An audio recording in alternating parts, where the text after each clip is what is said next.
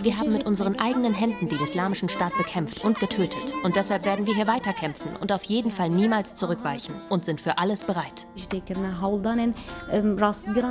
Unser Ziel ist nicht nur die Frauenrevolution in Rojava, sondern eine Weltfrauenrevolution. Denn überall werden Frauen unterdrückt. Wir wollen, dass sich alle Frauen gegenseitig unterstützen und dass das die Gleichberechtigung in den Gesellschaften voranbringt. Die Region Nordostsyrien ist aktuell die sicherste Region in ganz Syrien. Deshalb kommen auch viele Geflüchtete hierher. Es ist die Region, wo es die meisten Möglichkeiten gibt, sicher zu leben, Arbeit zu finden und wo die Situation der Frau eine ganz andere ist. Die Frau wird hier in allen Bereichen des Lebens repräsentiert, was in Form einer Doppelspitze deutlich wird. Die Frau hat sich dadurch selbst neu kennengelernt. Ich glaube, so Rosa Luxemburg sagt ja irgendwie auch so, wenn du, wer sich nicht bewegt, spürt seine Fesseln nicht. So ist es auch einfach wirklich. So, ich habe da jetzt öfters in letzter Zeit drüber nachgedacht. Ich glaube so, ich weiß überhaupt nicht mehr, ob ich zu Hause irgendwie noch so, also so, wie ich da leben konnte in dieser Enge so. Ihr Wille als Waffe. Zehn Jahre Frauenrevolution Rojava. Ein Podcast des ND. Mit der Kalaschnikow in der Hand verteidigen Frauen Rojava, arbeiten in Kooperativen, in denen es nicht nur um Profit geht, sondern vor allem um gegenseitige Bestärkung, leben kollektiv in autonomen Frauenstrukturen und gestalten in Räten das politische Geschehen, mitten in einem Gebiet, das von verschiedenen Seiten angegriffen wird. In der Region der Selbstverwaltung von Nordostsyrien, auch Rojava genannt, wurde 2012 die Frauenrevolution ausgerufen. Dieses Jahr feiert die Frauenrevolution ihr zehnjähriges Jubiläum. Und zu diesem Anlass habe ich die Frauen vor Ort kennengelernt. Ich bin Linda Peikert, bin Journalistin und nehme dich in diesem Podcast mit auf die Reise nach Rojava, auf die Reise zur Frauenrevolution. Ich bin Linda Peikert, Journalistin und lebe in Berlin. Mit dem Nahen Osten hatte ich bis Anfang dieses Jahres nicht viele Berührungspunkte. Klar habe ich die Berichterstattung verfolgt und geflüchtete Menschen aus Syrien in meinem Bekanntenkreis. Aber dass ich mal nach Syrien reise, hätte ich nicht gedacht. Dann hat mich ein Bekannter auf diese Meldung aufmerksam gemacht. Am Donnerstagabend hatten mindestens 100 IS-Dschihadisten das Gefängnis Ruwairan in der Stadt El-Hasaka im von Kurden kontrollierten Nordosten Syriens überfallen, um inhaftierte IS-Kämpfer zu befreien. Es soll sich um den schwersten Angriff von IS-Extremisten seit dem Fall ihres sogenannten Kalifats vor drei Jahren handeln. Du hörst den ARD-Korrespondenten Jörg Striak, der sitzt in Kairo und berichtet hier für BR24. Mich hat die Nachricht beschäftigt. Ich wollte mehr darüber erfahren. Was ist dort genau passiert? Und was ist eigentlich aus dem sogenannten Islamischen Staat geworden? Man hört hierzulande ja kaum noch etwas. Wie kommt es, dass es kaum noch IS-Anschläge in Europa gibt? Was tragen die Menschen in Nordostsyrien dazu bei? Und wie sieht der Alltag in Nordostsyrien seit der Niederschlagung des Islamischen Staats eigentlich aus? Doch die Berichterstattung war enttäuschend.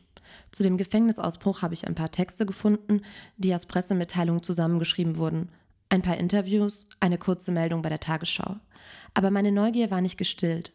Da ich als Videoredakteurin beim ND arbeite, habe ich beschlossen, selbst einen kurzen Film für das ND zu produzieren. Das war im Prinzip der größte Angriff, den der IS gewagt hat, seitdem er militärisch eigentlich zerschlagen worden ist. So right now we are in front of the prison where on the 20th Daesh coordinated a breakout. Und so war ich mitten im Thema drin. Ich hatte durch die Anfrage von Videomaterial Kontaktpersonen vor Ort. Ich habe angefangen, mich regelmäßig nach der Arbeit weiter in die Region einzulesen. In dieser Podcast-Folge erfährst du die wichtigsten Fakten rund um Nordostsyrien und wie sich die Region so in den letzten Jahren entwickelt hat.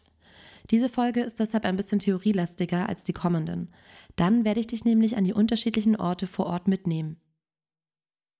Falls du dich schon mit der Region auskennst und direkt mit der Thematik Frauenrevolution einsteigen möchtest, kannst du auch die nächsten fünf Minuten skippen. Dann kommt ein Interview mit Dilla Didik und anschließend geht die Reise los. Erstmal stellst du dir aber sicherlich die Frage, was Rojava eigentlich ist. Rojava ist die kurdische Bezeichnung für Westkurdistan, also den Westen des kurdischen Siedlungsgebietes. Der liegt in Syrien. Die weiteren kurdischen Siedlungsgebiete liegen in der Türkei, dem Irak und dem Iran. Von einem Teil des kurdischen Volkes werden sie zusammengefasst als Kurdistan bezeichnet. Die Bezeichnung Nordostsyrien wird hierzulande oft als Synonym für Rojava verwendet. Ganz richtig ist das nicht. Denn Rojava umfasst die kurdischen Gebiete im Norden und Osten Syriens. Zu der autonomen Selbstverwaltung von Nordostsyrien gehören auch Städte wie zum Beispiel Raqqa oder Tabqa, die traditionell arabisch geprägt sind. Im Norden und Osten Syriens leben mehrheitlich Kurdinnen, aber auch Türkmeninnen, Assyrerinnen, Armenierinnen und andere Ethnien. Im Kontext von ganz Syrien stellen diese Ethnien Minderheiten dar. Unter dem Assad-Regime wurden diese Minderheiten stark diskriminiert. Es durfte zum Beispiel kein Kurdisch in der Schule gesprochen werden. Der Nordosten Syriens sollte als Kornkammer des Landes dienen. Deshalb durften keine Bäume gepflanzt werden. Kurdische Feste durften nicht gefeiert werden aber auch die gesundheitliche Versorgung war wesentlich schlechter als in dem Rest Syriens. 1962 wurden zahlreichen Kurdinnen und Kurden ihre Staatsbürgerschaft und die damit einhergehenden Rechte aberkannt. In den 70er Jahren siedelte das Regime arabische Bevölkerung in den traditionell kurdischen Gebieten an.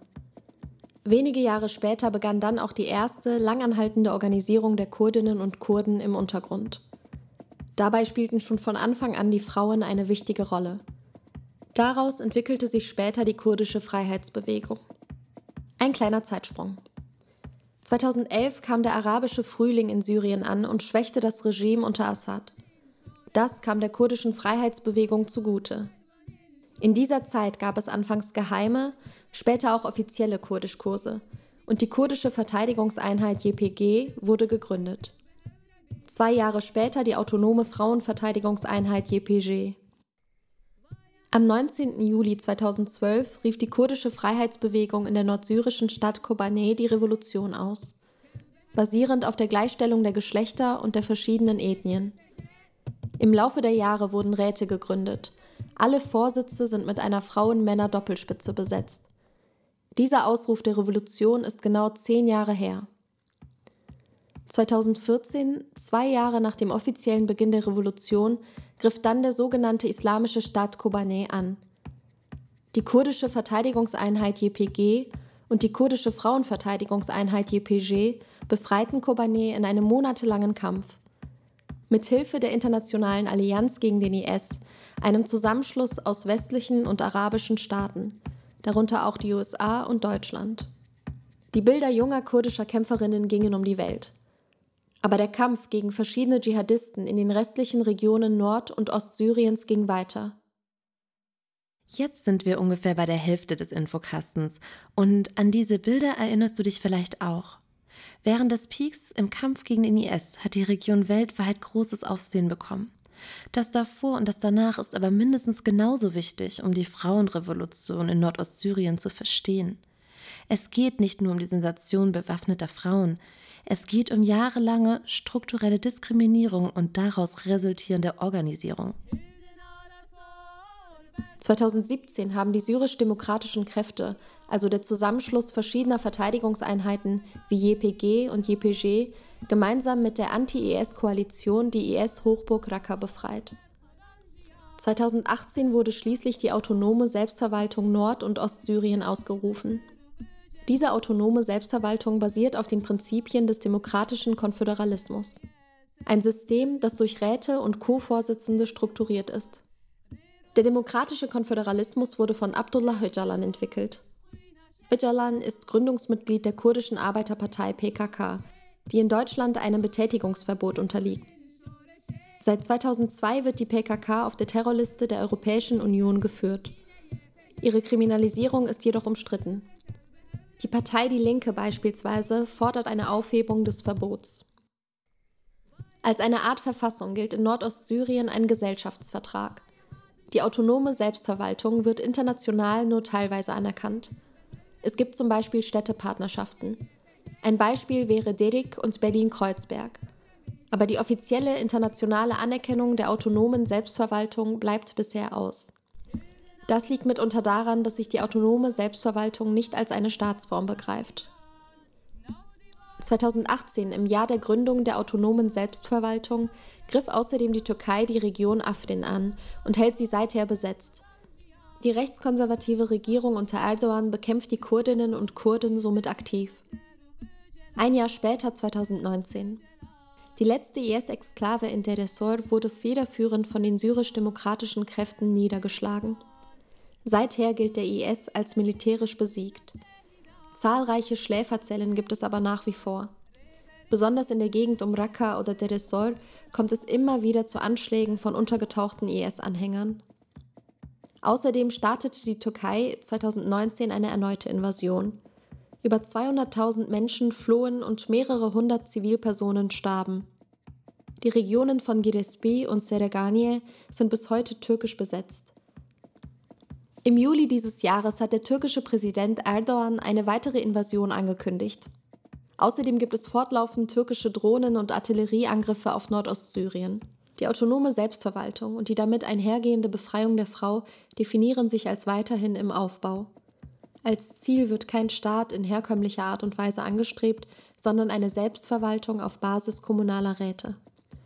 Deshalb gilt der Begriff Revolution wegen der Eigentumsfrage in linken Kreisen immer wieder als strittig. Zudem wird immer wieder Kritik laut, dass ranghöhere Posten in der autonomen Selbstverwaltung an Revolutionskader vergeben würden. Auf einzelne Punkte werde ich im Laufe der sechs Podcast-Folgen noch genauer eingehen. Vor allem soll sich der Podcast den Frauen vor Ort widmen. Also stellt sich die Frage, warum ist der Aufbau einer autonomen Selbstverwaltung in Nordsyrien eine Frauenrevolution?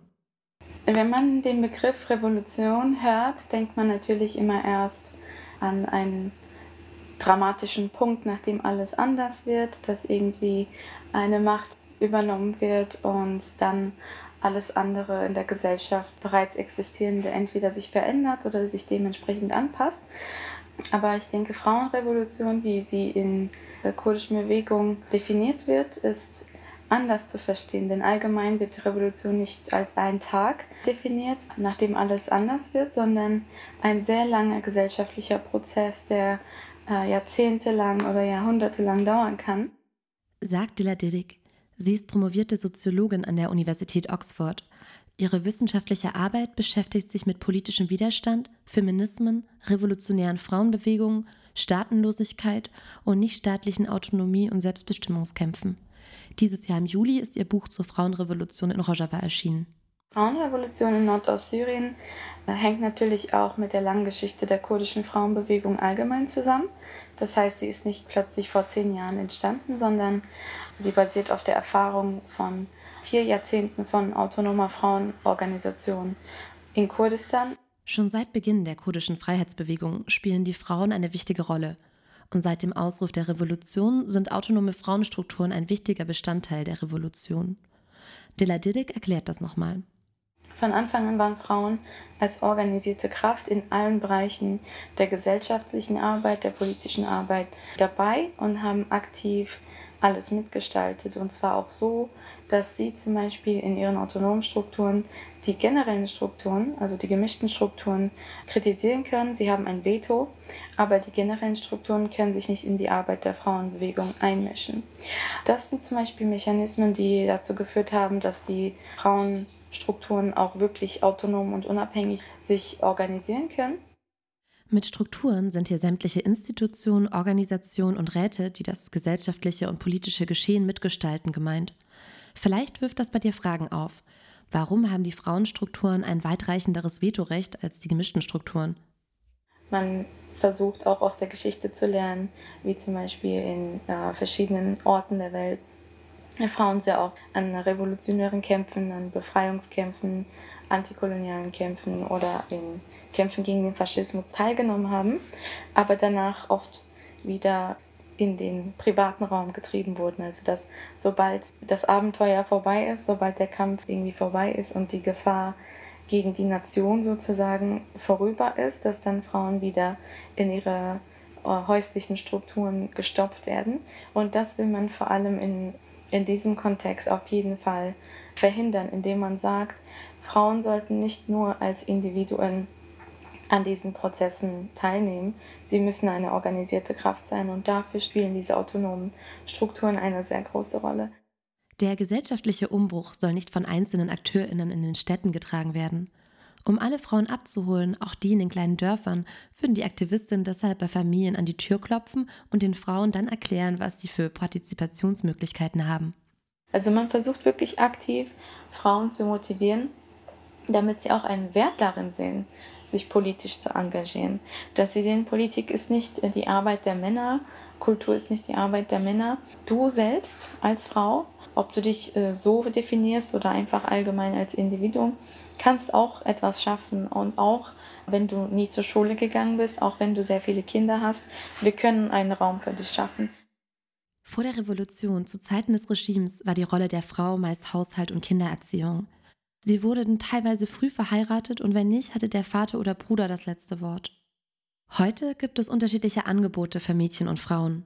Das meine ich mit Frauenrevolution. Man versucht, das gesamte System so zu gestalten, dass Frauen aus allen Schichten, aus allen Hintergründen wirklich sehen, ich kann mich hier einbringen, meine Stimme kann hier gehört werden, ich kann mich hier selbst realisieren, äh, mich weiterentwickeln und mich befreien und dabei befreie ich auch andere Frauen.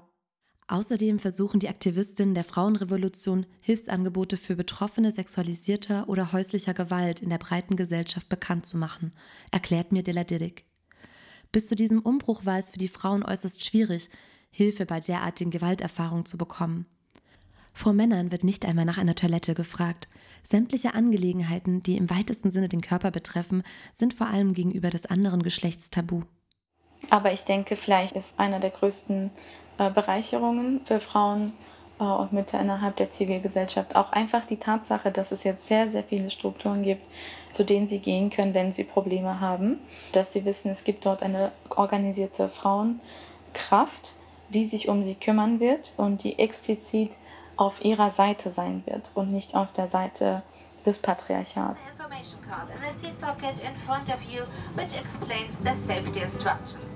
Nach einem halben Jahr intensiver Vorbereitung geht es dann los. Auf nach Rojava, auf zur Frauenrevolution. Es ist aber auch meine erste Reise in ein Kriegsgebiet. Kurz bevor es losgeht, bin ich dann auf jeden Fall etwas aufgeregt. Direkt nach Nordostsyrien fliegen geht nicht. Deshalb geht es für mich erstmal in den Nordirak, nach Erbil. Am späten Nachmittag komme ich dort an. Als ich das Flughafengebäude verlasse, fühle ich mich, als halte mir jemand einen Föhn auf der heißesten Stufe direkt ins Gesicht. Ein Taxi fährt mich vom Flughafen durch Bauruinen vorbei an US-amerikanischen Fastfood-Ketten und einer Shopping Mall zu meinem Hotel.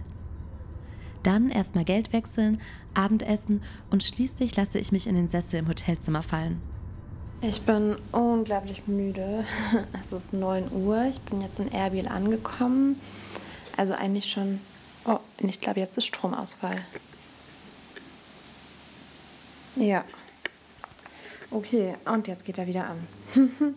ähm, ich bin in Erbil angekommen und dann hat sich erstmal herausgestellt, dass mein ähm, Gepäck leider nicht angekommen ist. Das heißt, mein gesamtes Aufgabegepäck, wo ich unter anderem auch ähm, Technik ähm, mit, äh, mit drin habe für, für diese Reise, ist halt äh, noch irgendwo und werde ich auch nicht mitnehmen können nach Rojava, weil der Plan nämlich ist, morgen früh um sechs ein Taxi zu nehmen und an die Grenze zu fahren. Das ist natürlich ein kleiner Downer, aber gut, jetzt muss ich halt irgendwie improvisieren. Am nächsten Tag mit dem Auto in Richtung syrische Grenze. Es hat weit über 40 Grad im Schatten. Mein Fahrer und ich kommen durch zahlreiche Checkpoints, die meisten mitten in der hügeligen Wüstenlandschaft. Die Straßen sind leer. Es ist Feiertag im Nordirak. Ich freue mich auf die Recherche, auf die Frauen, die ich treffen werde. Und habe trotz intensiver Vorbereitung keine konkrete Vorstellung, was mich auf der anderen Seite des Grenzübergangs erwarten wird. Wenn du Fotos und Zusatzmaterial von meiner Reise sehen möchtest, schaue bei den ND Social Media Kanälen vorbei. Wir sind auf Instagram, Twitter und Facebook. Du willst linken Journalismus unterstützen und unter anderem Recherchen ermöglichen, wie sie Linda in Rojava gemacht hat? Dann zahl freiwillig einen Beitrag deiner Wahl an das ND. Ganz schnell und einfach mit nur zwei Klicks auf dasnd.de slash freiwillig zahlen. In der nächsten Folge geht es um das Thema Arbeit.